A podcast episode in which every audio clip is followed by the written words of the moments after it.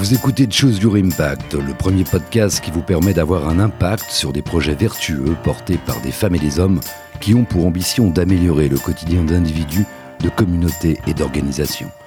Tous les 15 jours, Sandrine Christompin et Christine Dejoigny vous emmènent à la rencontre de ces porteurs de projets. Bonne écoute sur Choose Your Impact. Pour cet épisode exceptionnel, nous sommes particulièrement heureuses et sincèrement honorées d'avoir reçu le président de Renfort, structure créée pendant le premier confinement. Pilote de reconnaissance et de chasse, commandant de deux escadrons, général de l'armée de l'air, ayant servi la France pendant 36 ans, Emmanuel de Romémont est avant tout un homme de paix qui place l'humain au centre de ses préoccupations et de ses actions. Homme engagé et militant, il partage au micro de Choose Your Impact les initiatives de renfort qui visent à rendre le monde un peu plus vivable en préservant le potentiel humain et la santé mentale notamment. Installez-vous confortablement parce que nous partons à la découverte d'un homme de pensée qui agit et qui refuse de subir. Aujourd'hui, nous recevons Emmanuel de Roméon, président et cofondateur de Renfort, collectif qui s'inscrit dans une volonté d'agir au profit de la régénération du potentiel humain. Pourriez-vous nous présenter Renfort? Alors, Renfort, c'est euh, euh, un rêve, euh, une idée, et qui a pu se transformer en réalité, l'idée de mettre en relation des personnes qui peuvent aider dans différentes spécialités, différentes disciplines, des personnes qui, elles, sont confrontées à des situations de stress et qui ont besoin de consolider leur potentiel, de le préserver, voire même de régénérer, qui sont épuisées et à qui euh, il est possible d'apporter des solutions dans les temps euh, très courts. C'est pour ça que Renfort rassemble des disciplines différentes, aussi différentes que les techniques d'optimisation du potentiel qui ont été développées dans les armées françaises depuis plus de 30 ans, qui sont maintenant dans le monde civil aussi depuis euh, une dizaine d'années, de la méditation de pleine conscience, du chant, l'accompagnement vocal, du coaching, de l'accompagnement psychologique, de la régulation de l'attention, leadership et management de crise. Donc toutes ces dimensions, toutes ces disciplines qui peuvent apporter et qui peuvent aider l'individu à la fois sur le plan, euh, sur la dimension euh, du corps, la dimension émotion, psyché, la dimension euh, cognitive aussi, la charge mentale, et la dimension aussi du sens de ce que les personnes font. À partir du moment où les gens sont alignés, ils peuvent récupérer et puis euh, résister mieux et trouver plus d'énergie. Donc c'est en partant de à la fois mon expérience de, pilote de chasse, de, militaire confronté en opération à, à, des situations difficiles que je suis parti de cette idée qu'on pourrait euh, aider euh, des personnes à plus tenir et qu'il y avait une possibilité de le faire dans des temps très courts. C'est pour ça que tous les protocoles ont été particulièrement adaptés et on s'est mis à la disposition de gens qui n'avaient pas de temps. L'idée centrale étant de dire à toutes les personnes qui sont confrontées à ce genre de situation, euh, prenez le temps pour vous-même. Arrêtez-vous 5 minutes, 10 minutes, 15 minutes. C'est pour ça qu'on a défini des protocoles qui vont de 5 minutes jusqu'à 30 euh, minutes, 1 heure, euh, 1 euh, heure, 1 heure 30. Mais prendre le temps de, de s'arrêter même pour, pour, pour, pour tenir, en fait, pour tenir, pour durer. Et en fait, la vraie conviction qui est derrière, c'est que nous avons tous en nous-mêmes cette capacité à tenir, ces capacités thérapeutiques, mais encore faut-il les connaître. Et il nous semblait nécessaire de mettre à disposition du plus grand nombre toutes ces pratiques euh, qu'on appelle des pratiques qui relient intériorité et extériorité et qui euh, ont prouvé leur efficacité. Voilà l'ADN, si vous voulez, de renfort, c'est faire en sorte que le plus grand nombre de personnes puissent bénéficier de ça et se mettre en, en chemin et puissent euh, puissent puissent eux-mêmes après se euh, bénéficier de ça et, et décider de s'engager sur euh, sur sur un apprentissage plus complet. Et qui accompagnez-vous plus particulièrement? Alors, nous avons accompagné pendant le premier confinement, donc principalement des gens, des personnels de santé, euh, confrontés, que ce soit des hôpitaux, des EHPAD, euh, des personnels de santé qui euh, nous, nous, sont adressés individuellement. L'idée étant de, de traiter à la fois des demandes individuelles, des demandes collectives euh, sur place, et le faire aussi euh, en présentiel, quand c'est possible, c'est bien sûr mieux, mais aussi de le faire en distanciel. À partir du moment où on a des possibilités d'aider les personnes en distanciel, on tend le faire. Donc, on a été jusqu'à toucher, avoir des, partenariats avec plus de 75 établissements de santé et toucher plus de 2500 personnes pendant la période du premier confinement. Voilà le, la priorité. Mais par ailleurs, nous avons des étudiants qui nous appellent, nous avons des, des personnes qui sont en détresse et euh, j'attire vraiment l'attention sur le fait que je pense que les situations sont particulièrement difficiles pour le pour les jeunes, jeunes étudiants euh, en début d'université par rapport à la concentration, ben, les questions de, morale et je crois que c'est notre euh, devoir de d'essayer de leur transmettre un peu ces, ces techniques. Donc euh, principalement aujourd'hui du personnel de santé, que ce soit hospitalier ou du personnel de médecine de ville. Combien de personnes agissent au sein de Renfort?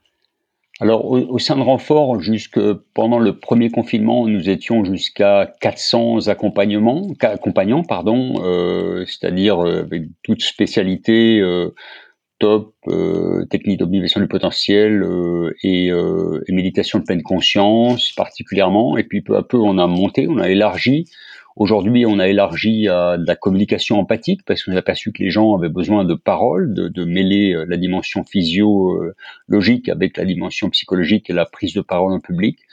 Donc aujourd'hui, euh, on est dans une configuration où on peut euh, apporter, bon, on est à peu près sur une entre 100 et 200 accompagnants potentiels et euh, rayonnant sur euh, toute la France, y compris les, les dom-tom. L'expérience qu'on a retirée nous a conduit à créer une entreprise sociale et solidaire qui comprend deux piliers, une association qui euh, s'occupe de tout ce qui est bénévolat, du pro bono, et puis une société coopérative à intérêt commun qui nous permet de, de ne pas euh, chercher à avoir des bénéfices, mais d'avoir un équilibre économique qui nous permet de faire ce qu'on appelle la redistribution de solidarité au profit d'établissements ou de personnes qui normalement n'ont pas accès à ce type de pratique.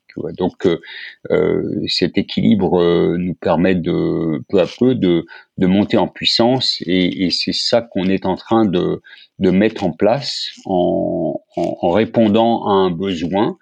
J'insiste sur le fait que une des grandes leçons du, euh, du, confinement, de la première période, c'est que la plupart des gens ne savent pas ce dont ils ont besoin. Le, but de, de, de, renfort, c'est de leur proposer un parcours, alors après un, entretien d'écoute et d'orientation, de, qui choisissent un parcours. En général, on s'aperçoit qu'au bout de six séances, les gens commencent à voir, euh, soit c'est du chant, soit c'est du top, soit de la méditation, euh, euh, selon qu'ils ont besoin, que ça correspond à quelque chose qui, qui fait écho en eux. C'est-à-dire qu'on peut pas changer comme ça en une séance, deux séances. Il faut intérioriser les choses et il faut les intégrer. À ce moment-là, la conscience, le niveau de conscience est, est, évolue. La grande leçon, c'est que la plupart des gens ne, ne savent pas. Et c'est là le, le, le, rôle de, de renfort.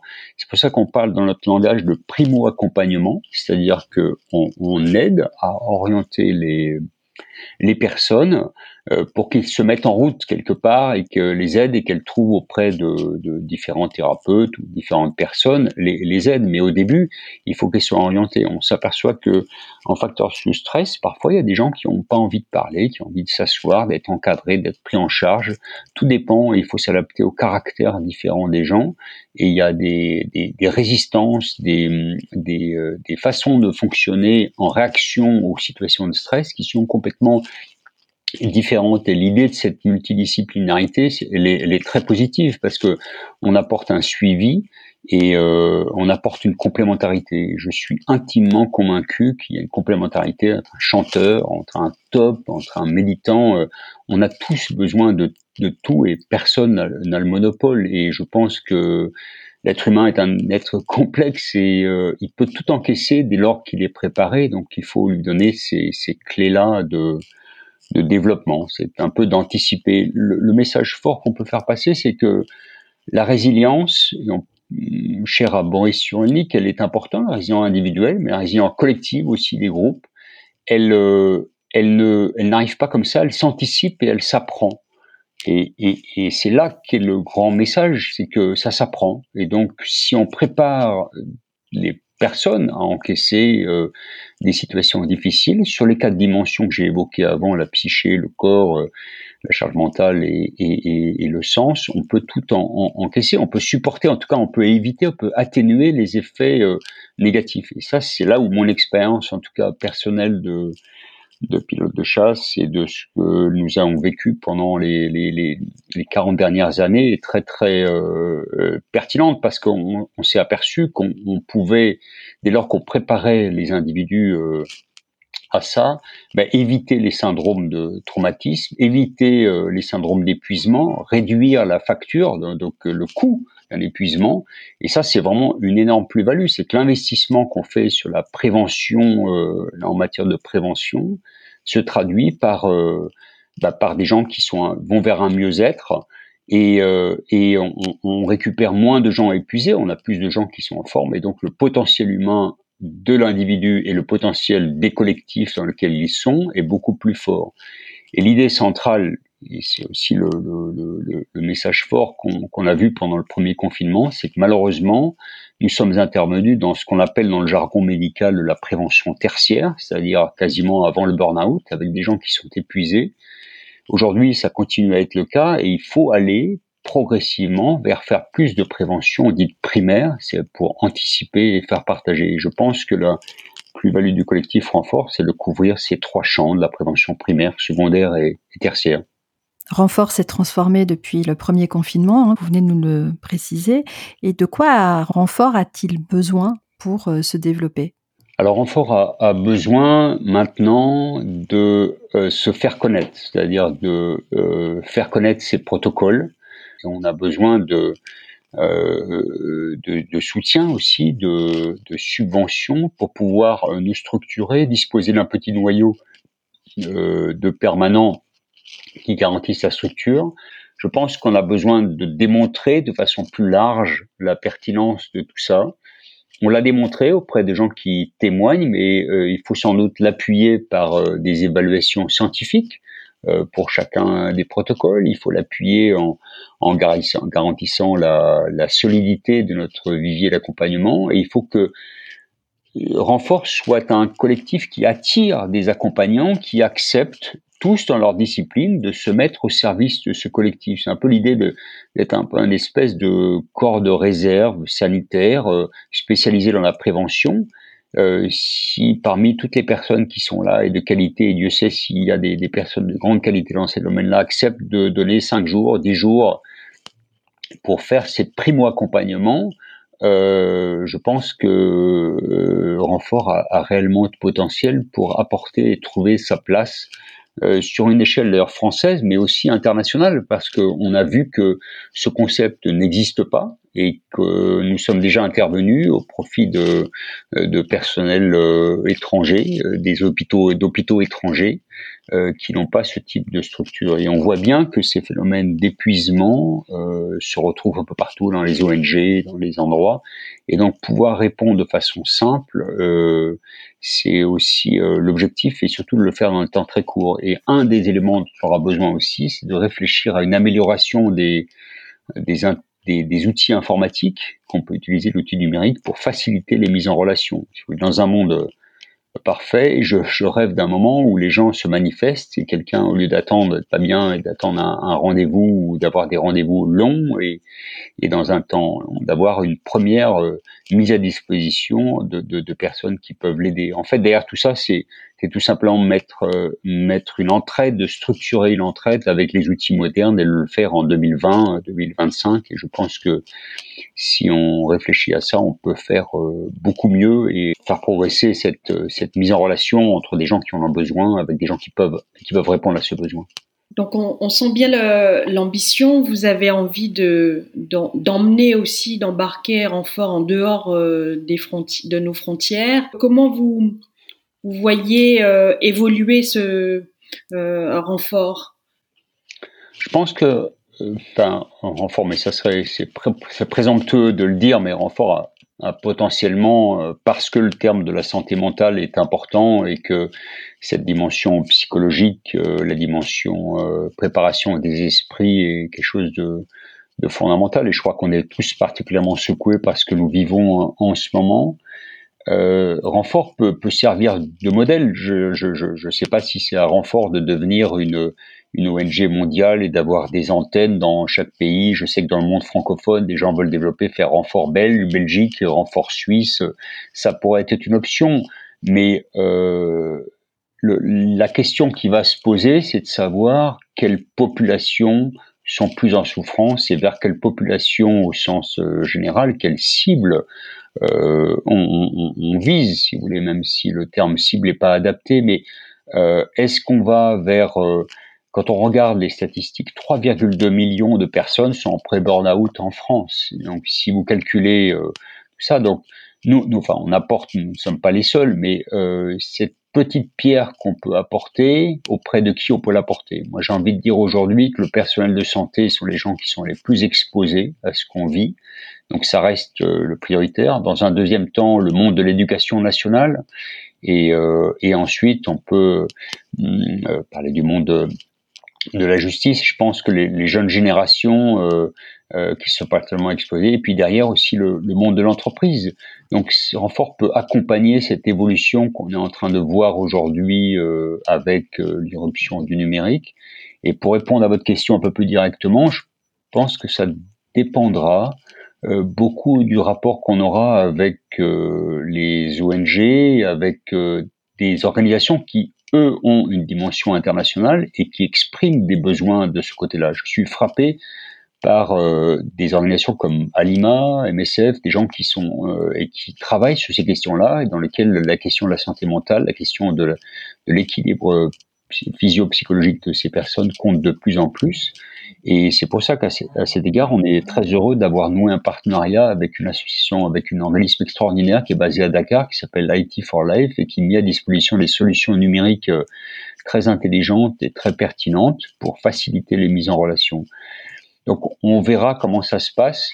Mais euh, encore une fois, ce concept de multidisciplinarité, c'est-à-dire de faire converger les choses, il est peut-être un peu à 180 degrés d'un monde qui veut qu'on est plus basé sur la compétition. Euh, et, je, pense que c'est un peu le pari de renfort, d'essayer de faire converger tout le monde. Moi, je suis de ceux qui pensent que le temps est venu de faire converger tout ça et d'essayer de promouvoir un peu plus de coopération, en tout cas de coopétition que de compétition, dont on voit euh, encore une fois tous les ravages derrière.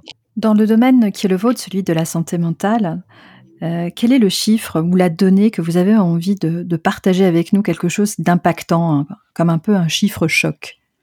Il y a un ratio qui est intelligent, un chiffre que je, que je qui méritera d'être précisé, c'est de l'argent qui est dépensé chaque année pour euh, venir en soutien des gens qui sont en burn-out, avec les conséquences sur les entreprises, il doit être mis en rapport de tout l'argent qu'on pourrait donner sur euh, mettre en matière de, de, prévention. Donc, de la même manière la lutte contre la drogue, contre l'alcoolisme, contre un certain nombre de choses, je pense que euh, c'est ce ratio euh, qu'il faudrait faire apparaître. Et c'est pour ça que vous avez un nom extraordinaire Choose Your Impact. La question de l'impact social de l'impact socio-économique de l'impact de ce que renfort peut apporter mérite d'être mesuré. Et nous ne sommes pas les seuls.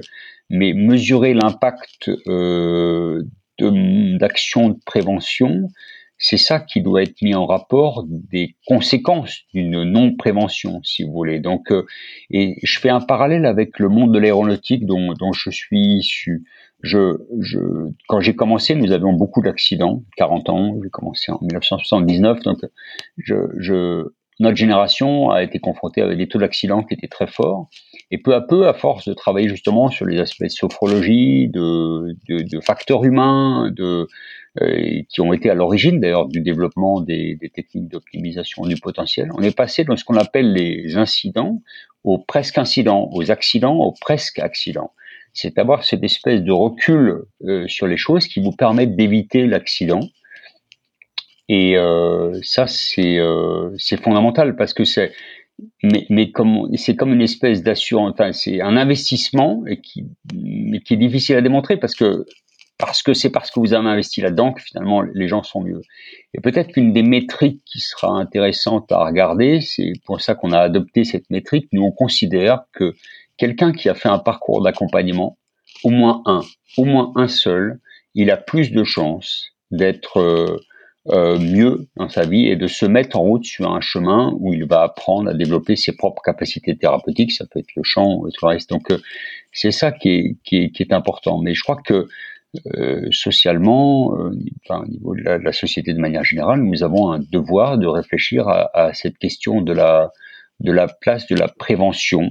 Et nous sommes, nous savons très bien qu'en qu'en France, ce n'est pas quand même notre culture et qu'on est plutôt dans le curatif. Et on, on, on s'aperçoit que euh, ben, c'est dans le domaine de, de, de, la santé mentale, avec les travaux de neurosciences, l'épigénétique, tout ça, tout ce qui peut être fait en amont a un impact considérable sur la suite. J'ai envie de, de, citer quelque chose, qui est une phrase qui me touche beaucoup, qui, qui dit vivre en surface vous punira d'avoir ignoré l'avenir qui toujours hérite. Euh, si on ne travaille pas sur ces questions-là en amont, on héritera, enfin, en d'autres termes, la résilience qu'on aura collective, individuelle de, de nos groupes, de nos hôpitaux, de toutes les structures, eh ben, elle sera faible parce qu'on n'aura pas travaillé en T. Donc tout ça, ça se travaille en, en amont. Et c'est pour ça que Renfort a la volonté de s'inscrire maintenant dans un temps long. Et c'est vraiment ça qui nous, nous, intéresse, de trouver notre place dans, dans, au service de la société. Alors Renfort répond euh, déjà énormément de problématiques, a une, très très belle euh, ambition, même peut-être en dehors de, de la France, mais en dehors de Renfort, est-ce qu'il y a un projet dans lequel vous auriez aimé vous investir?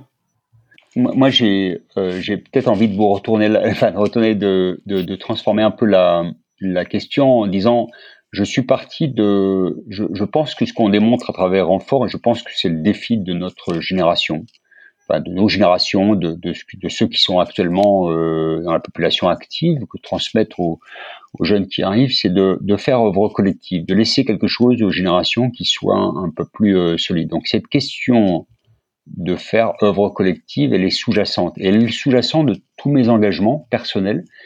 Si j'ai réussi à faire renfort, c'est parce que je me suis engagé sur la question de l'eau de l'accès à l'eau profonde en zone euh, africaine, notamment dans les zones arides et tout. Et je suis convaincu que derrière euh, la question de l'eau, euh, et c'est la même chose pour renfort, c'est une question de, de système de compréhension et de capacité que nous avons collectivement à répondre à un souci. au moment où on a le changement climatique qui arrive, toutes ces problématiques, hein, la question auquel on, on, souhaite contribuer, et renfort c'est une petite pierre encore une fois, comme on le fait avec plus d'eau pour le Sahel, Sahel c'est la question de la capacité à faire du collectif, la capacité à à s'organiser pour répondre avec des gens qui sont différents, qui sont euh, qui ont des spécialités différentes, qui font comme on construit avec différents, comme les cathédrales ont autrefois été construites avec des gens qui sont des spécialités différentes. Donc euh, moi, j'ai un message à faire passer, c'est de dire que c'est pour ça que j'ai développé avec le militaire, le, général, puisque je le suis et, et que j'ai été, été dans le commandement et dans la direction d'opérations complexes, de systèmes complexes euh, je pense qu'aujourd'hui, on est face à ce défi de s'organiser. Et c'est pour ça que d'ailleurs, dans Renfort, on a proposé une, une, fonction leadership et management de crise, parce que derrière, même si vous avez la bonne volonté de travailler individuellement, il y a une question d'organisation et de réponse collective face aux défis qui nous sont posés. Et donc, j'ai envie de vous répondre en vous disant que mon souhait, c'est que euh, à la fois l'initiative plus haut pour le Sahel que je porte, euh, que Renfort, ben, réussissent, mais euh, démontrent que et arrivent à, faire converger des gens, à, les mettre en relation, euh, à, les relier pour œuvrer collectivement et faire en sorte que l'agrégat des actions qu'ils vont faire soit positif. Ça, c'est vraiment le et c'est vraiment peut-être là où l'officier qui peut apporter à la société, qui, a l'habitude de ce genre de choses, de se projeter un peu sur le moyen à long terme aussi, euh, peut apporter quelque chose. Et je pense que c'est ce à quoi euh, certains ont fait écho. Et dans l'équipe fabuleuse qui me soutient et que je salue là, il y a beaucoup de gens qui sont aussi dans cette dimension-là, qui savent que quelque chose ne peut plus, doit être changé. Et c'est de l'ordre d'une réorganisation la façon dont nous coopérons, dont nous euh, travaillons ensemble. Parce que la question qui se pose pour nous aujourd'hui, collectivement, c'est est-ce que nous allons continuer à subir ou est-ce que on peut changer le, cours des choses? Et je suis toujours de ceux qui pensent que, quelle que soit la difficulté des, moments que nous passons, on peut toujours agir et on a toujours la marge de manœuvre, mais encore faut-il qu'on s'organise et qu'on soit préparé à ça. Et c'est le sens du message que je, que vous faire passer. Alors vous nous avez parlé de votre histoire, un petit bout, vous avez parlé de vos engagements, mais qu'est-ce que peu de personnes savent sur vous? Euh, Peut-être que peu de personnes savent que euh, ma génération à moi a été confrontée à l'évolution de l'avion très moderne qui euh, dépasse les limites de l'homme et que de fait c'est par la capacité qu'on a à se relier à l'intériorité qu'on peut être pertinent, qu'on peut dire fort, comment dire en extériorité. Je veux dire par là qu'on peut c'est parce que vous êtes, euh, vous êtes relié à vous-même que vous pouvez trouver la, la façon d'agir de façon juste. Je ne suis pas du tout de ceux qui disent que il faut opposer contemplatif et actif. Au contraire, c'est on est un meilleur actif dans la vie si on est euh, capable de, de, de, se relier et de travailler sur ces parties d'intériorité. Peut-être que ce que les gens ne savent pas, c'est que je suis euh, chanteur de, et je suis aussi euh, donc militant, engagé. J'ai essayé de comprendre et que cette compréhension des mécanismes humains, euh, mentaux, elle est, enfin, d'abord, elle est passionnante, c'est un domaine passionnant,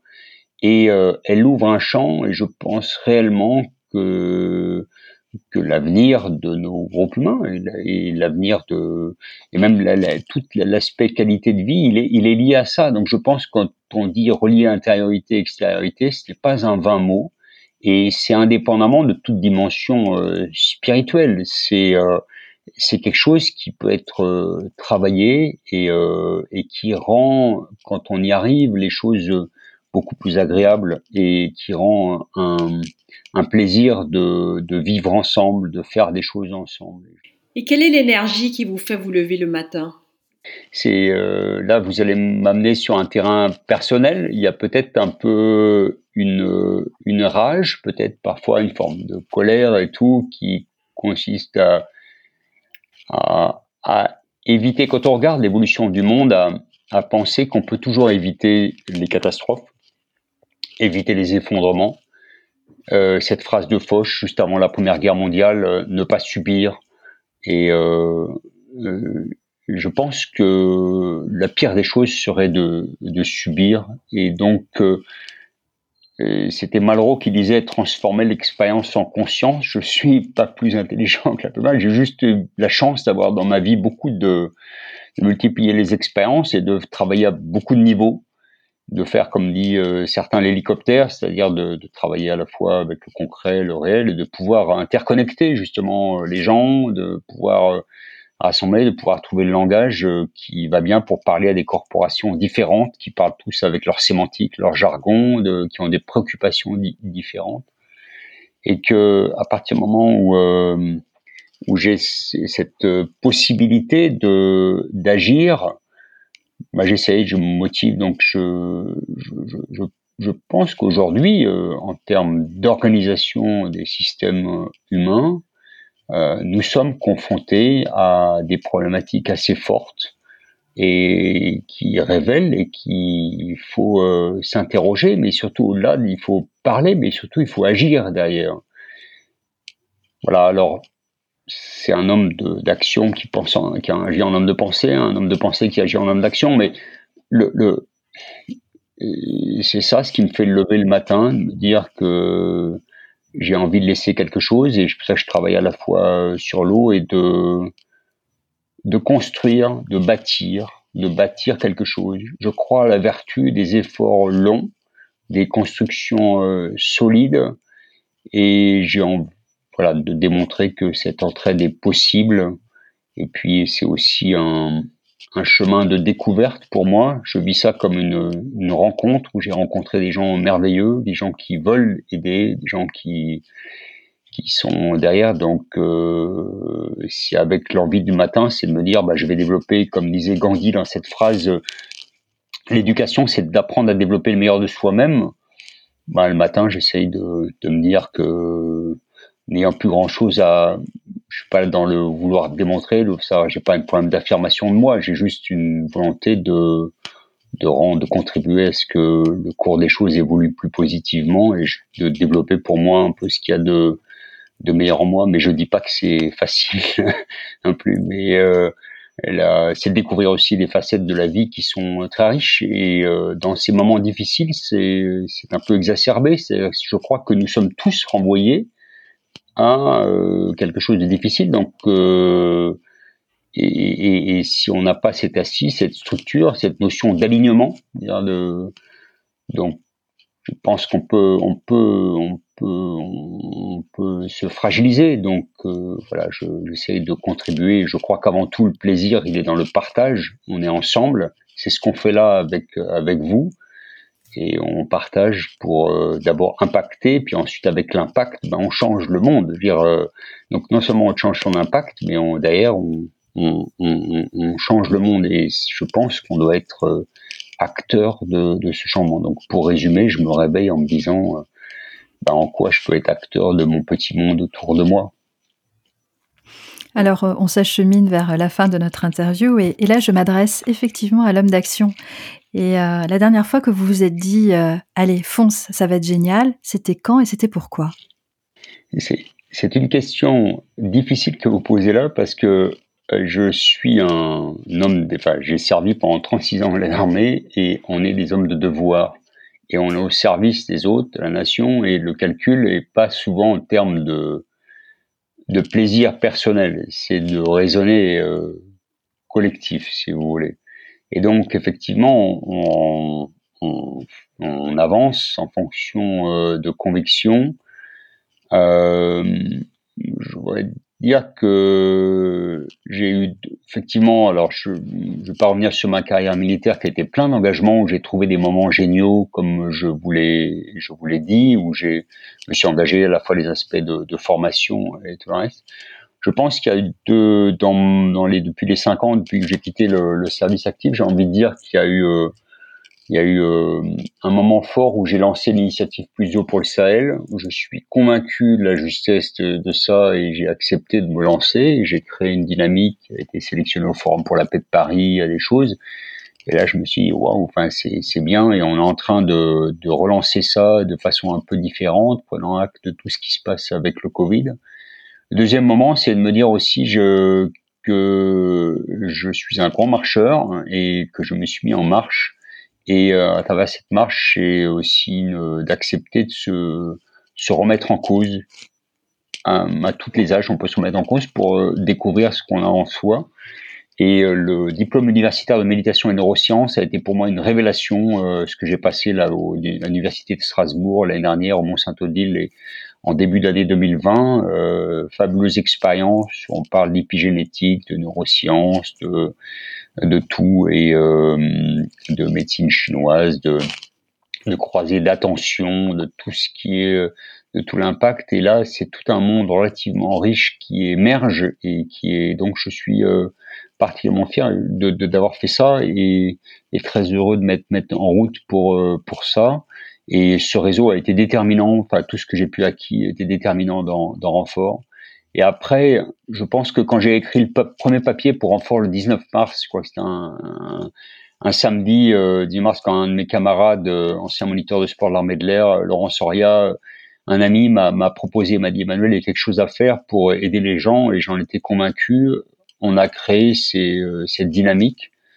Là, je me suis dit qu'il fallait faire quelque chose et il fallait bâtir cette espèce d'hospice virtuel et de quelque chose pouvait être apporté, que je pouvais effectivement y contribuer, que j'avais les l'aptitude euh, pour le faire. Je crois fondamentalement, je crois que tous les gens qui étudient euh, la collapsologie, tous les systèmes humains, tous les systèmes humains, toute l'histoire des groupes humains étaient fondés sur l'idée que euh, c'est la façon dont ils ont structuré l'entraide qui a déterminé l'évolution. Si vous regardez euh, la, la Via Francigena du côté de en Italie ou même le, la voie de Compostelle, tous ces hospices qui ont été créés, la structuration des villes a été faite sur la capacité sur ces grands hospices, ces grands hôpitaux à l'époque où c'était Aujourd'hui, je pense que la capacité que nous avons à prendre en compte ceux qui ont les plus faibles d'entre nous euh, sera déterminante. Donc c'est avec cette conviction et que en rendant peut-être pour ça que je fais une allusion à renfort, mais quelque part se rendre plus fort en, acceptant, euh, c'est toujours pareil, euh, c'est d'accepter ses faiblesses.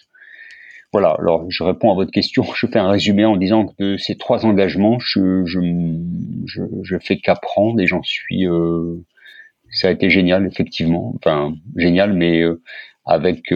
génial, mais exigeant, quoi. Parce que si vous voulez impacter, c'est le cas de le dire, il faut persister, il faut perdurer, il faut avoir beaucoup de détermination et de persévérance.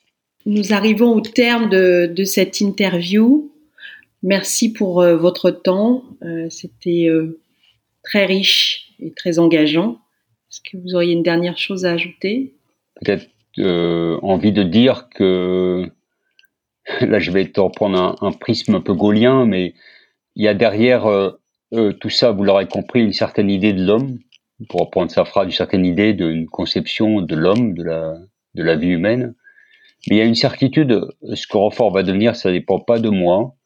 Mais par contre, euh, il nous appartient de, on a des problèmes aujourd'hui de mettre les forces en mouvement. Je suis convaincu que à partir moment les forces sont en mouvement et qu'on arrive à structurer, on pourra euh, répondre aux défis et le faire ensemble et de façon euh, euh plus apaisée. Ça n'exclut pas les tensions, ça n'exclut pas la friction.